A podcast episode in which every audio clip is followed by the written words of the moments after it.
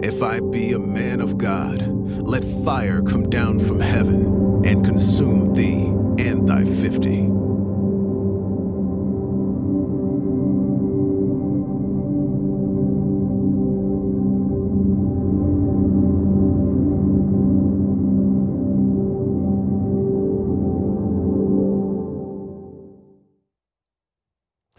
Well, thanks so much for being with us this weekend, and if you're new or relatively new, we have a gift to thank you for being with us. Simply text the word WELCOME to 888-77, that was the old number, 888-77, text that word WELCOME, and we'll send you that gift. We are in the second week of our series on the life of Elijah. We're calling it Emblazoned, and last week we talked about how the book of James says about Elijah, he was a man just like us, a human being just like us. And we said that was an amazing statement because of all the amazing things Elijah did. He prayed and the rain stopped. And then 3.5 years later, he prayed and the rain came again. He raised a young man from the dead. He called down fire from heaven and then was taken up to heaven in a fiery chariot. And yet Elijah was a human being just like us. He did these amazing things. And maybe some of these amazing things, incredible things God could do through us as well if we learn to imitate Elijah, who lived this life of prayerful obedience. That's what made Elijah so effective in his life, so successful, and why he has a legacy some 2,800 years after he lived. And so we're trying to learn from Elijah his prayerful obedience. And by prayerful obedience, we simply said it's just listening to God and God speaking to us and putting into practice what we discover in prayer. We talked a little bit last week about how we can hear from God. It begins simply by being open to wanting to hear from God. And then often we can know we heard from God if multiple people we trust say the same thing to us. When we hear from God, it often feels like an impression, or I describe it as a wave coming upon us. We know there's a voice coming to us and speaking to us that's outside of us. Sometimes it's a big wave, sometimes it's a little wave. And then ultimately, we know we've heard from God by reading the Scripture, that the Bible is the Word of God in His very own words. And we are hearing from God when we read the Bible, but then also God will remind us of verses or passages we've read as we lived our lives. So that is prayerful obedience.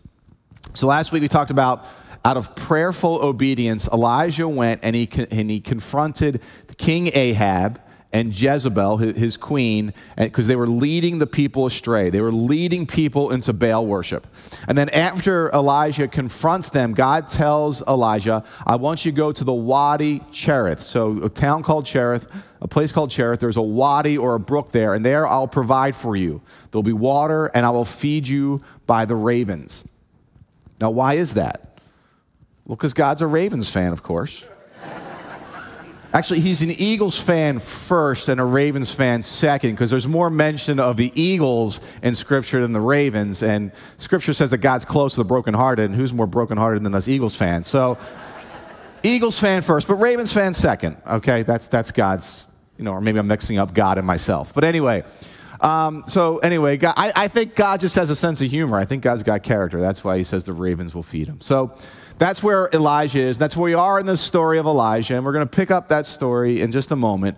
But for us to get the most out of our time together, for you to get the most out of our time together, I want to encourage you to think about what your needs are right now or where you need God to provide, because we're going to talk about how God continues to provide for Elijah, because God is a heavenly Father, and it's in his nature to provide for us.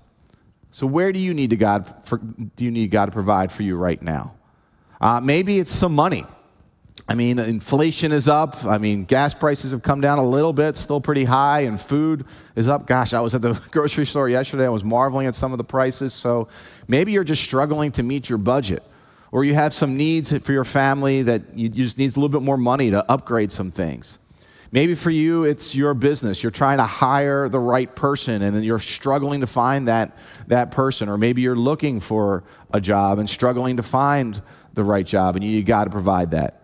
Maybe you need God to provide some more emotional energy. You're a parent with young kids or teenagers, and it's just exhausting trying to parent them right now for you. Or you're a teenager, and you're just exhausted by your parents, and you need more emotional energy for that. Maybe you're looking for that special someone to spend the rest of your life with, and you want God to provide that.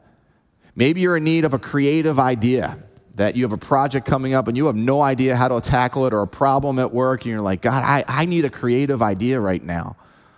Or maybe you need a sense of meaning or purpose for God to provide that. You're not sure, you know, of your sense of purpose right now. Or maybe you need all of the above or some of the above, but whatever it is, to get the most out of our time, begin thinking about how you would like God to provide for you in this season. All right, so back to Elijah. Elijah goes to this place called Cherith, and there's a wadi, and he's being provided for by God there, and the ravens are feeding him, but then a problem occurs. After some time, however, the wadi ran dry because no rain had fallen in the land. All right, so this is just the nature of life. Things work until they don't, right?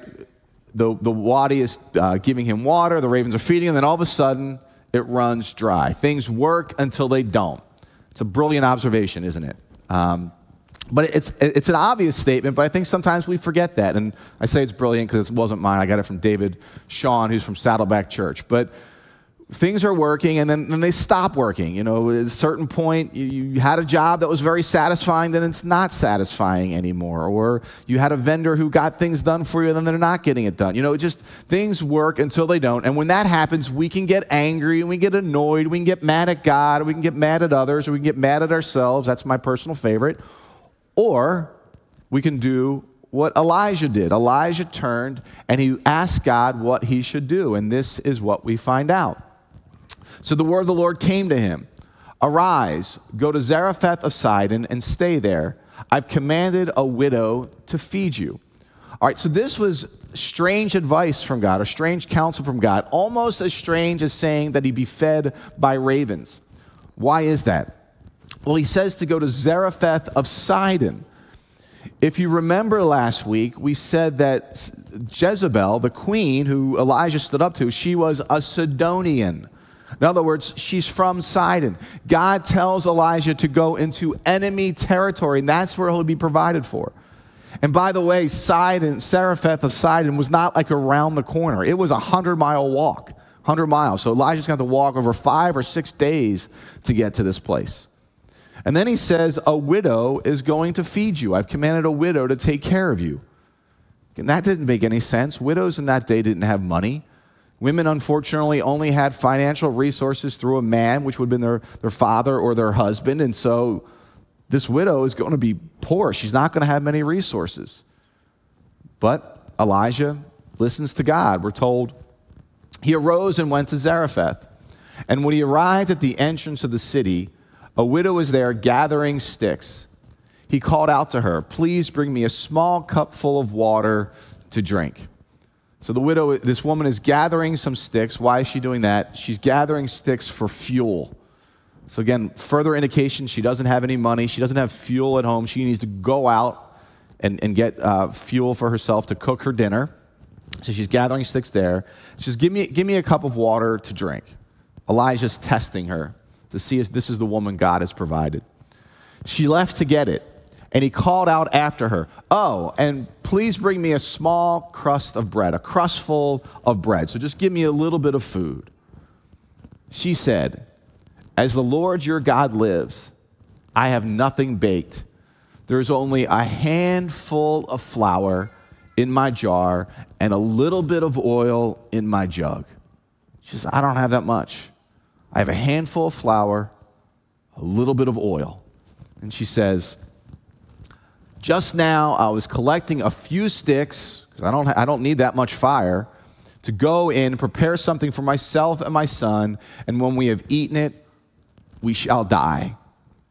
The economics are so bad, this woman has so little food, that she doesn't see a way forward. Her plan, her plan is just to make the little bit of food she has left for her and her son, and then she's going to die. That's her plan. And the text doesn't say this, but we can imagine, there had to be some emotion when she said this. I mean, we can see maybe her lips started to quiver, or her voice quivered, and her tears in her eyes. Because I mean, it's one thing to know you're going to die, but to know your son's going to die because you don't have enough food to feed him. And so maybe at this point, Elijah's like, God, why did you send me here? But actually, we know Elijah has some faith at this point. His faith had been built up when he was at the Wadi Cherith, that God had built his faith. He knew God was trustworthy. So instead, he says to the woman, do not be afraid. Do not be afraid. 365 times in the scriptures tell us, fear not, or do not be afraid. But when we are low in our provision, when we're low in resources, when we don't see how we're possibly going to have enough for the future, it's so easy to get afraid, isn't it? And then in our fear, we can make some bad choices and poor decisions.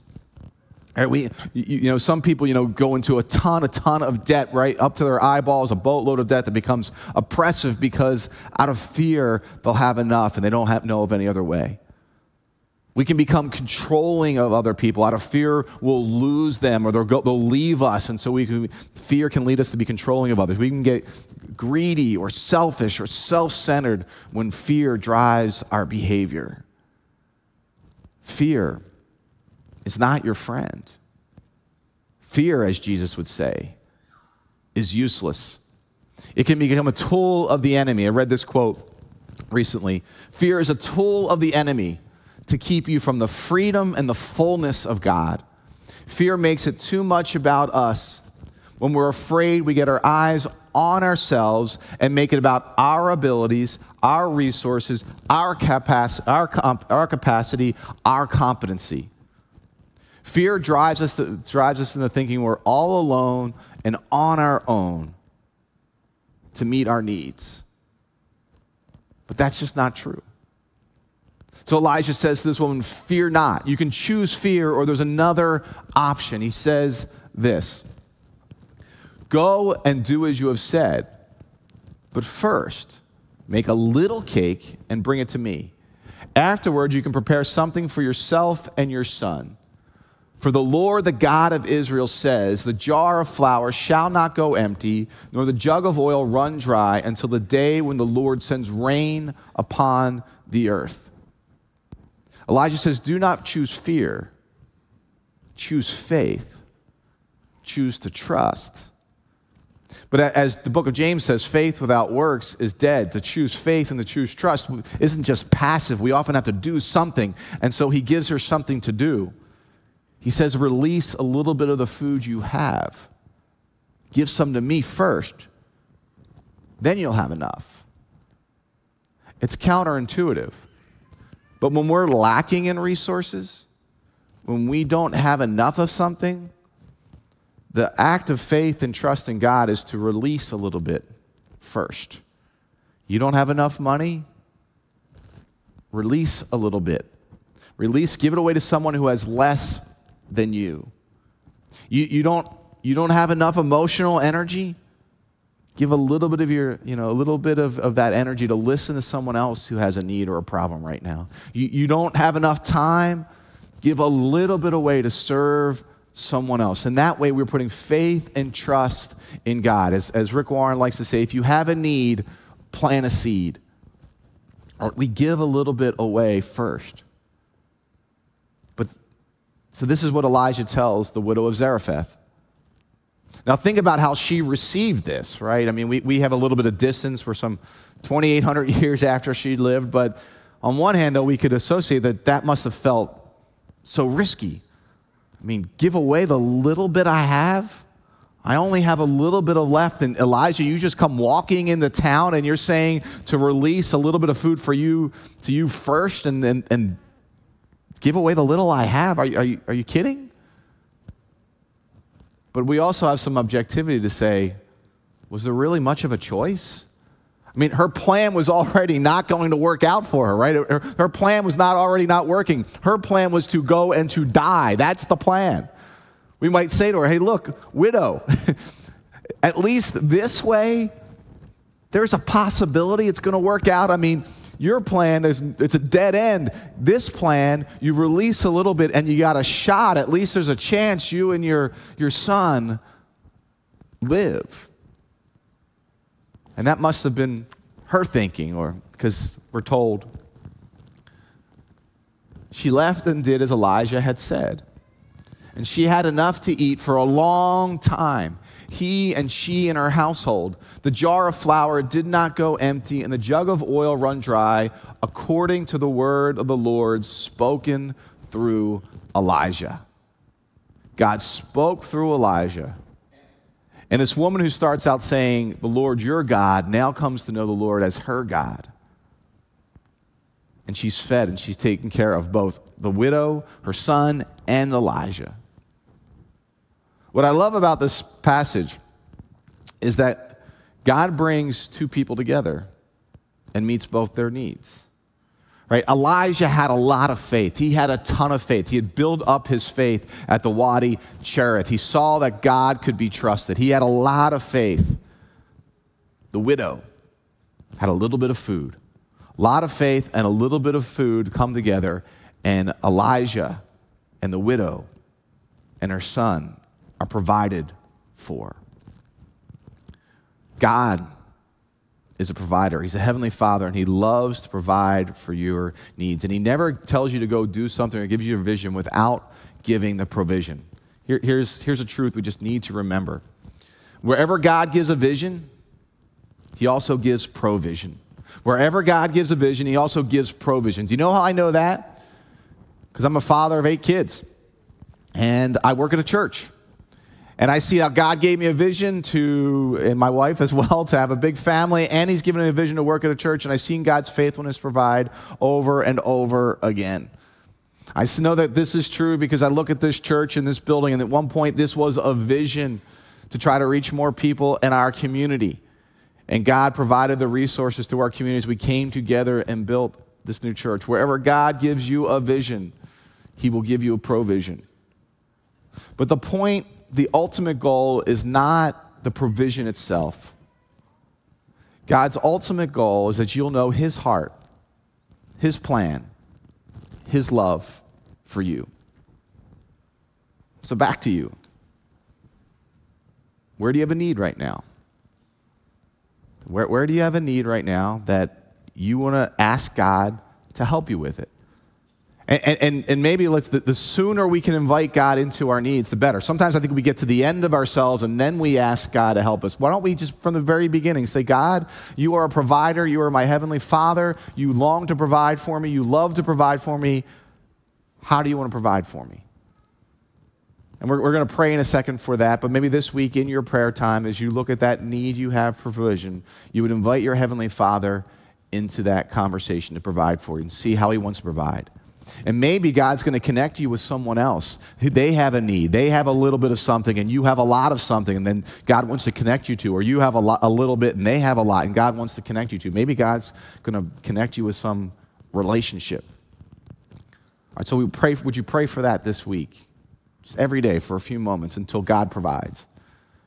And then also as we're praying, we want to be praying, God, what do you want me to release?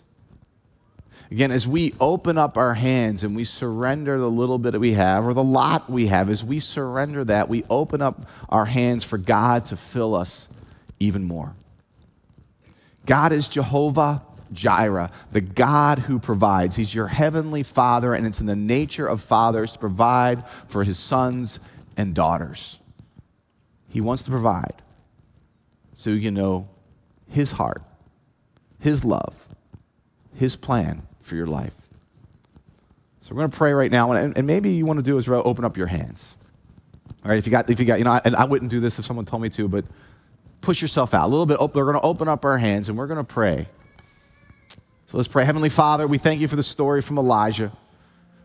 God, we thank you that you brought Elijah and the widow of Zarephath together to meet both their needs, provide for both of them. God, we have many needs and we have many wants, but we know you are our heavenly Father. And so, God, we open up our hands to say, God, we want to be led by you, for you to provide for us in our needs. We open up our hands, we open up our hearts for you to lead us and to guide us. And God, help us to know what is the little bit you want us to release so that we might see your provision in our lives and know, again, your love for us, Father, and that you are a Father who shows us his plans for our lives. And we make this prayer through Christ our Lord. Amen.